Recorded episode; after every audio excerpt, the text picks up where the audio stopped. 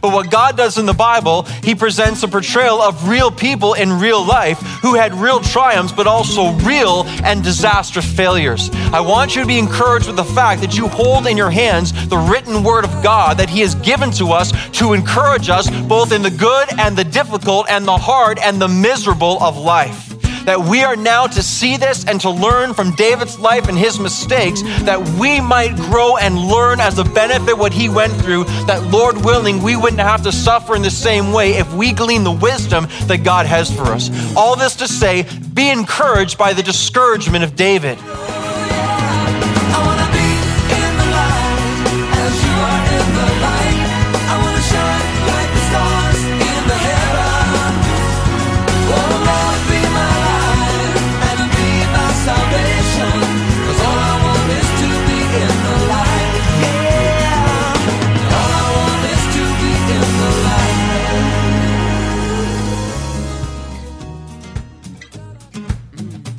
Well, good day and welcome back to Live in the Light. I'm your host, Craig Turnbull, and we're so glad that you have joined us here again. And we say again, although some of you may be joining us for the first time here at Live in the Light. We want to let you know that Live in the Light is a radio ministry that believes firmly that radical transformation comes about through the revelation of God's truth. Live in the light comes from Ephesians chapter 5 verse 8 which says for at one time you were darkness but now you are light in the Lord. Walk as children of the light. And so we believe that strongly here at Live in the Light. And I have our teacher in studio with me today, Pastor Robbie Simons, and we're going specifically verse by verse through a much loved passage of Scripture today, right, Robbie? Such a well known text, Psalm 51. It deals so much with what's most important in our lives, which is, of course, the heart that we have in Christ. And as David wrestles with the sin that he was engaged in and how much uh, consequences that took upon his life and where he was, but yet to see him him, what he does at that moment, how he goes to the Lord. And I'm just telling you, for our listeners here right now, I mean, the model that's presented here in Psalm 51 is absolutely life changing. And if we get that, it's something we can take with us for the rest of our lives. So I just encourage you so much to listen, to, to consider so carefully, and to try to learn again, not just for today, but for all the days that are coming, the truth and again, the models of transformation that are presented to us within this massively beautiful and important psalm, Psalm 51, for a heart that's going for the things of the Lord. All right. Well, over these next few days, we're going to be going through Psalm 51, looking at the confession that's found there, looking for the cleansing that's found there, and the heart that leads to conviction. And if you find your heart in any of those categories and you want to know more, and in fact would love a copy of this series, we would encourage you, as our listeners, to go online and visit us at liveinthelight.ca. That's liveinthelight.ca. Or you can phone us up at 1 844 22 Light. That's 1 844 225 4448. All right, well, Psalm 51 is before us today, a heart of confession. And here again is our teacher, Pastor Robbie. Psalm 51, found near the center of your Bible, is one of the more beautiful and well known Psalms, but also well known passages found within Scripture.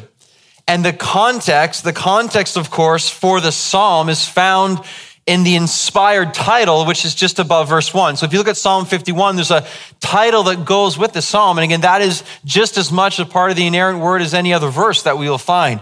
And notice the context it provides um, as the title. It says here, it says, uh, to the choir master, a psalm of David. And let me just stop there for a second. Notice to the choir master, this is meant for singing, this is meant for teaching, this is meant not for private, this is meant for public. This psalm was written uh, detailing some of the hardest times of David's life to be used for the benefit of God's people, including us, the church today. This is here by God, the details again of some really, really hard things and a heart that David puts out on the table and on paper for us to examine in a way that we probably would be very uncomfortable if it was us.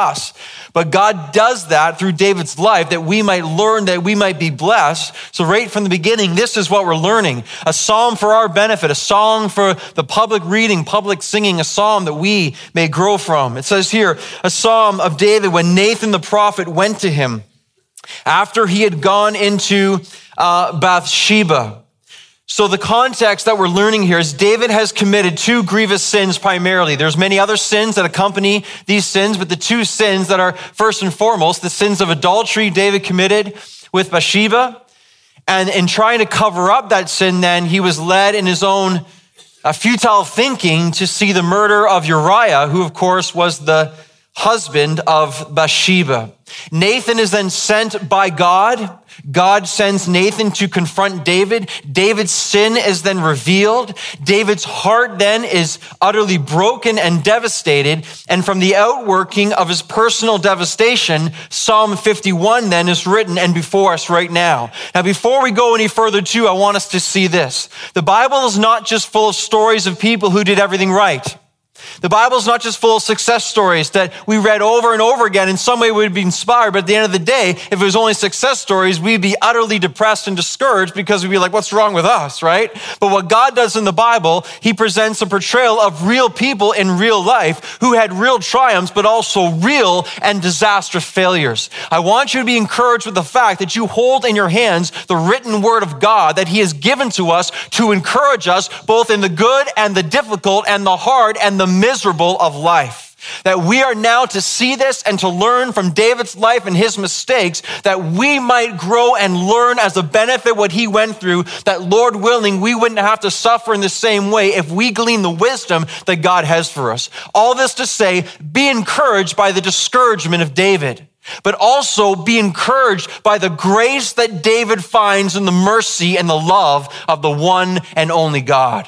This psalm is an opportunity this week and the weeks to follow. This psalm God wants to use to do great things in your heart and in mine. Psalm 51 becomes a photograph of David's heart.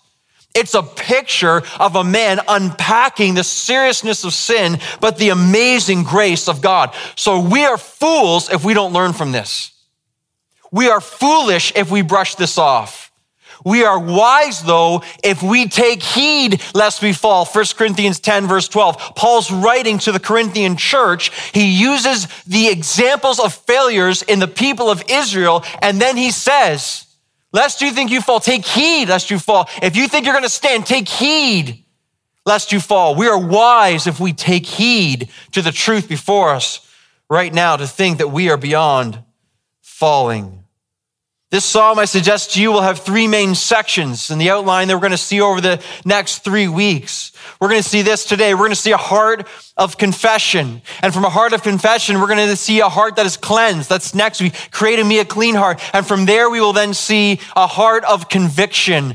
And here's the process of the heart. Again, I give to you to mull over and to digest. The genuine heart of confession before God in our sin will lead to a genuine heart that is cleansed. A heart that is cleansed will lead to a heart of conviction. Confession is, have mercy on me, O God. I have sinned before you.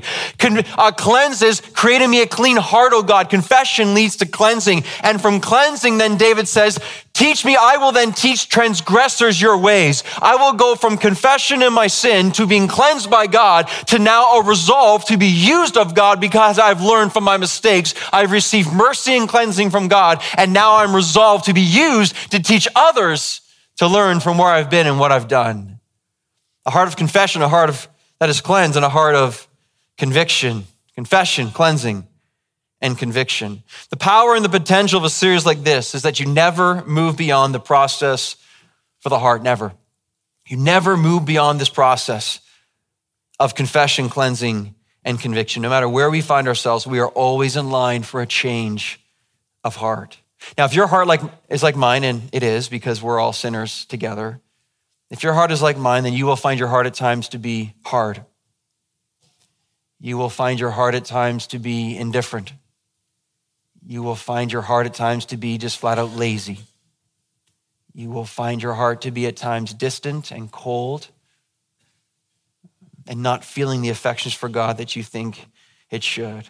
If your heart is like mine, at times you will find it to be unrepentant. And that is why then every day our heart is in need of change, because that's the process of the Christian life to confess, to be cleansed, and to be filled with conviction. And so think of all the hearts in the room right now. Think of all the different hearts in different places and the different needs God's calling you because he loves you. And God's calling me because he loves me. And so we're praying most of all that God would change hearts. He's the only one who can. I mean, even the theme verse for this whole series, create in me a clean heart. Who does the creating? God does. Oh God, create in me a clean heart. Only God can create a clean heart. But we need to run to him to desire that to happen. Let me pray as we begin this time now. Father, this is a serious series in a lot of ways, but it's also very exciting. The opportunity, Lord, for a changed heart. Lord, we all need a changed heart in one way or another, Lord. Whether it be the very beginning of salvation itself, Lord, the continued process of sanctification, of growing more in Jesus Christ. Oh, Holy Spirit of God, by your grace and mercy and love, would you change our hearts? May there be genuine confession and genuine cleansing and genuine conviction over this week and the weeks to follow. I pray right now, Lord, you are speaking as only you can by your Holy Spirit to every individual who can hear this message right now. How exciting it is, Lord, to know you can do what we cannot. But I pray, Lord, you will find us willing, ready, and wanting, Lord, wanting to identify ourselves with David that we might also receive the mercy and the grace and the love of our God today. Change us, O God. Create in us clean hearts, O God. In Jesus' name, amen. Psalm 51, verse 1. Check it out. Have mercy on me, O God, according to your steadfast love. According to your abundant mercy, blot out my transgressions.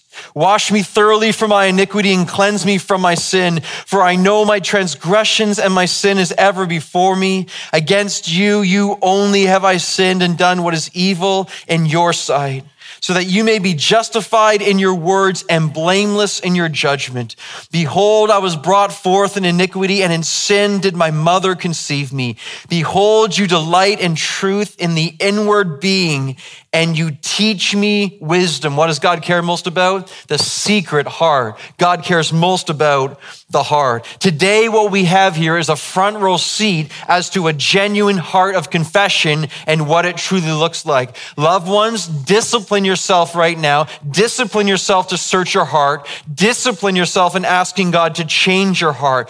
We know this, at least we need to know. A heart of confession is not casually saying, Forgive my sins, God, and then moving on to the rest of our day. No, a true heart of confession is so much more, so much deeper, so much more powerful, so so much life giving. You and I both know this too. It's so easy to skim the surface of our sin without ever dealing with the root. But the problem biblically is if we don't deal with the root, then we'll never change the fruit.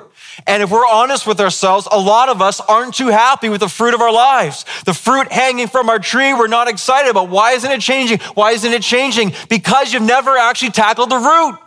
If you don't get to the root, you won't change the fruit. And we blame others. We, we rationalize our situations. We try to call it something what it isn't. We make all these excuses up. But the reality is the reason the fruit is still what it is on our tree is because we haven't had the humility and the transparency and the heart of confession enough to actually peel it open, get the root out, and plant something fresh, new, and right in return. What David does today, man, he gets the root on the table. He's baring himself completely. And as awful as the sin is, you will find that he will find the amazing grace of God meets him in tremendous mercy and blessing and love. The reality here today is that in this room, sin is everywhere. It just is because we're all sinners. There's obvious sin in this room. Listen, there's hidden sin in this room. There are lives that are living double lives here. There are lives that are living lies. There are people right now, you're saying one thing when you show up here and then you go and do something else. There are people who are in dark rooms and in places that you think no one sees, and there's sins that are occurring. But you have to know that God sees. And we're going to see that today. Nothing is hidden. Nothing is hidden from God. The reality here today is sin is everywhere, but hear this, hear this, hear this. The reality here today is grace is everywhere grace is everywhere. And we're going to see today, as great as our sin is, our Savior and His grace is greater. But it's the heart of confession that accesses the grace that powerfully frees us from our sin. It takes a heart of confession to know they need to cry out for the mercy of God. First John chapter 1, if, if, the condition is if, if you confess your sins, God is faithful and just to forgive us our sins and cleanse us, and cleanse us, and cleanse us from our unrighteousness. If you confess your sins, God God is faithful and just to forgive, to forgive, to forgive, and to cleanse. If, if, if you confess. Faithful and just, forgive and cleanse. So then the heart of confession becomes, becomes the thing that breaks the dam of sin. And when the dam of sin is broken, what rushes upon us is the power and the grace and the love of God to flow freely through our lives once again. It's the heart of confession that sends the dark storm clouds away and invites the warm and the glory of the sun to be seen again. This is the power of the heart of confession we see today through the life of David. So, what we're going to do is we're going to see four signs of a genuine heart of confession from our passage today. Four signs of a genuine heart of confession. Here's the first sign. Here's the first sign that you and I have a genuine heart of confession. It's this um, it cries out for mercy. It cries out for mercy. If my heart is in a genuine place of confession, there's one place I'm going. I'm going for the mercy of God, and I cry out for it. Look at verse one. Have mercy on me, O God.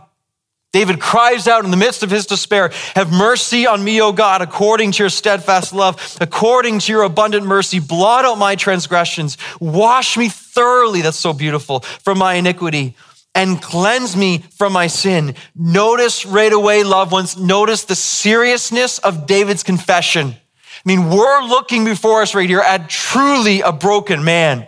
Notice this. This is so important to see as we deal with our own sin, as we deal with the reality of the difficulties in our lives. Notice this. Notice there are no excuses.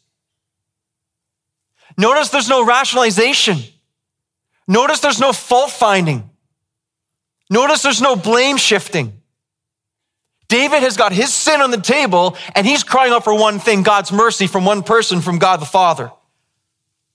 The two sins primarily David is confronted with, as we know, were adultery and murder.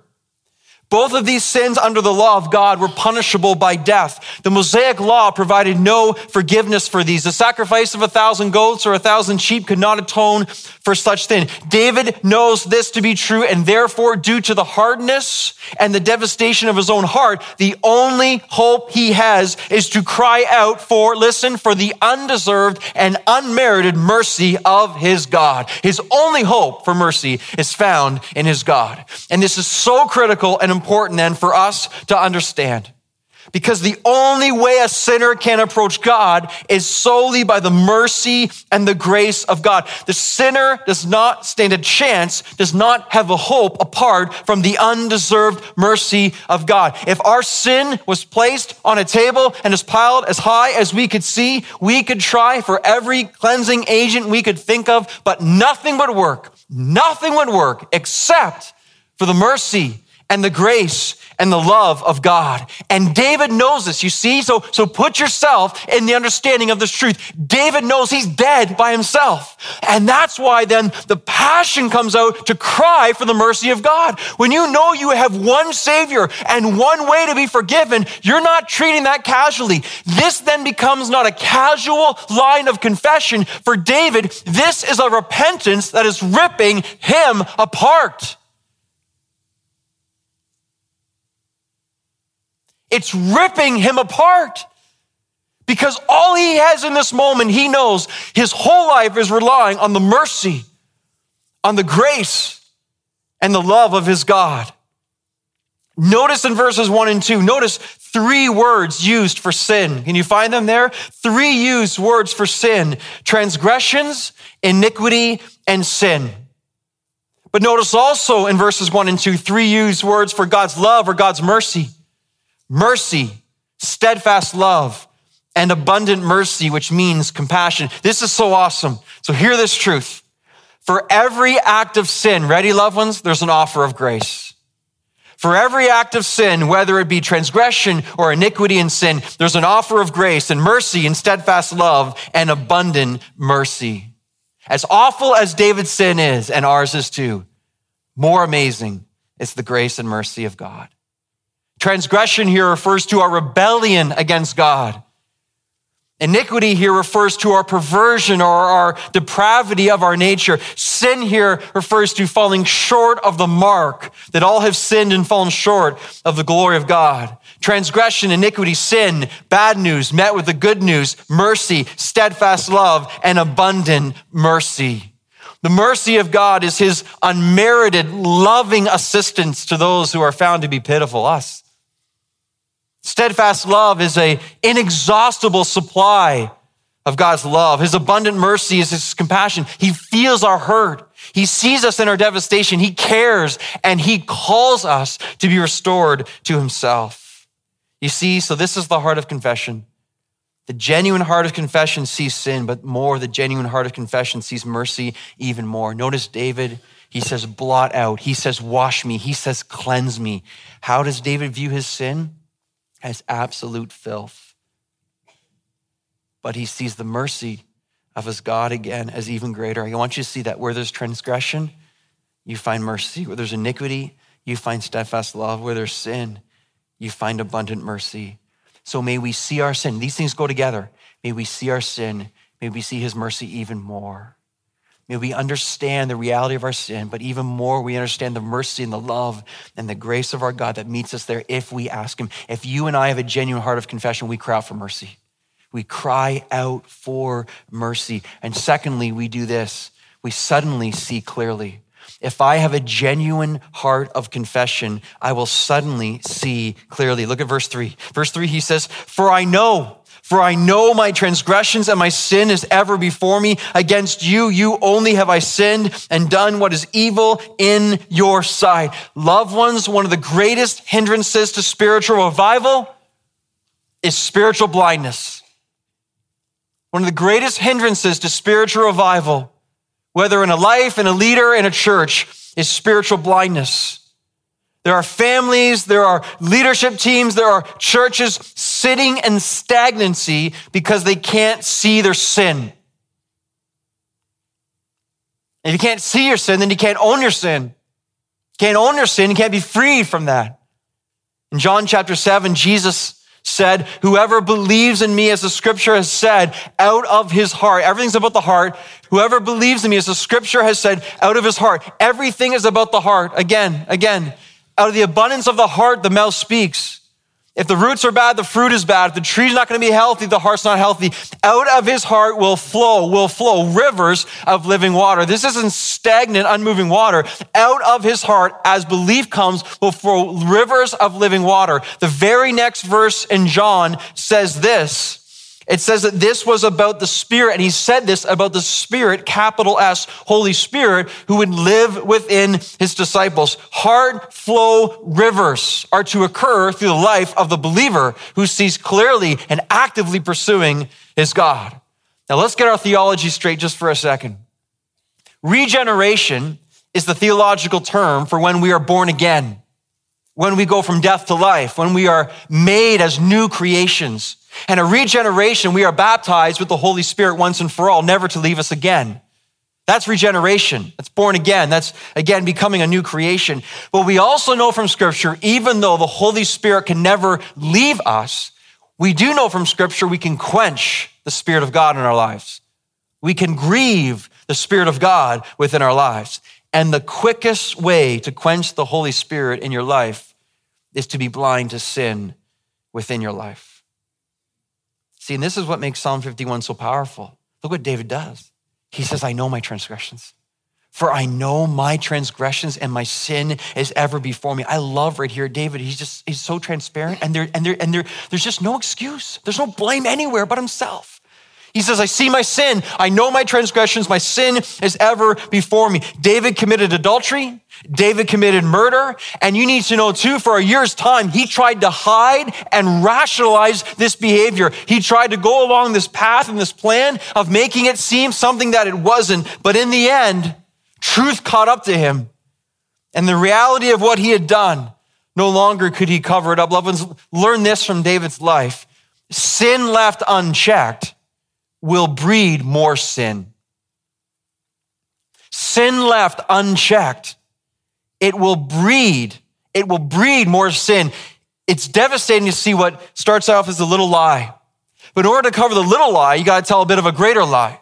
In order to cover the little lie and the greater lie, you got to tell a really big lie. And the process goes on. If you never get back to the root of what happened in the first place, your sin starts as a little innocent thing, so to speak, and then it grows and it grows and it grows till it's this massive blotch of filth behind you, and you're trying to cover it up so no one can see. But in reality is it's only a matter of time before that thing gets burst and it explodes in a disgusting filth all over you and all over all the people you love as well. That's the devastation of sin. You try to make one lie, another lie, another lie, another lie, excuse, excuse, rationalize the whole time. We have this massive time bomb ticking and it's gonna go. God will make sure of it because He loves you too much. That when it goes off, what a mess. What a mess. See, because God loved David so much, what did He do? He sent Nathan. He sent Nathan. He sent Nathan to tell him what was true. And Nathan comes up and revealed by God, he tells David a story. He says, David, there were uh, two men. One was really rich and one was poor. The rich man had all the money and all the flocks and sheep and goats that he could want, and he was enjoying his lavish lifestyle. But the poor man, he had really nothing. He had one little ewe lamb. And this one little lamb, man, he, he was so tender with it and he cared for it. And he even treated the lamb and his children like it was his daughter. It says that in the Bible. And as this lamb was his daughter and he fed it and held it in his arms, the only lamb that he had, but a, a traveler came into the city and the rich man was so selfish, he didn't want to take anything that he had, even though he had an abundance. So he goes and he takes the little precious lamb from this poor man, the only lamb he had, he takes it, kills it, prepares it, and gives it to the traveler. What do you think about that, David? David hears the story. He's incensed. He's indignant indignant. He's furious. And he says, As the Lord lives, that man deserves to die. And what becomes one of more famous statements in scripture? Nathan then turns to David and says, David, you are that man. Now, right here, loved ones, right here, this is a defining moment in the life of David. David has two options at this point when his sin is revealed and confronted to him. He can either pride up or he can either break down. He can pride up in his excuses, his blame, his rationalization, just eliminating the people that are coming against him, or he can choose to break down. Pride always blinds us to reality. Humility always causes us to see clearly. How many men and women have been brought down by God because they are not willing to be broken down? How many men and women have been brought down by God because they are not willing in their pride to break down? We have to see the moment we break down those, the moment we're built up by the Lord. Because God opposes the proud, but He gives grace to the humble. And it's here. See, this is where I give David so much credit. As awful as his sin was, it's here. The reason he's called a man after God's own heart is he knows what's right in this moment. And he chooses to break down as opposed to pride up. Nathan explains the details of David's sin, and David, all he can cry is this I've sinned against the Lord. I've sinned against the Lord. I've sinned against the Lord. And this becomes a massive turning point in David's life. Are there consequences for his sin? Yes, there are. His life would never be the same in some respects. But the reality also, even more, is the powerful mercy and love and grace of God that meets David in a time when he deserves it not. And in verse four of our psalm, this is when David says, Against you, you only have I sinned and done what is evil in your sight. Against you, God, you only have I sinned. Now, it's not that David's sin was not against Uriah or Bathsheba. And really, his sin was against the entire Jewish kingdom. It was. All the people were affected. But here's what's so key, and stay with me here murder in our land is a crime. It's a crime against the laws of, of our land. But only before God does it become a sin. Thanks for listening to Live in the Light today. If you'd like to hear this message again or any messages in this series, visit us online at liveinthelight.ca. That's all for today. Join us next time at Live in the Light. the light as you are in the light.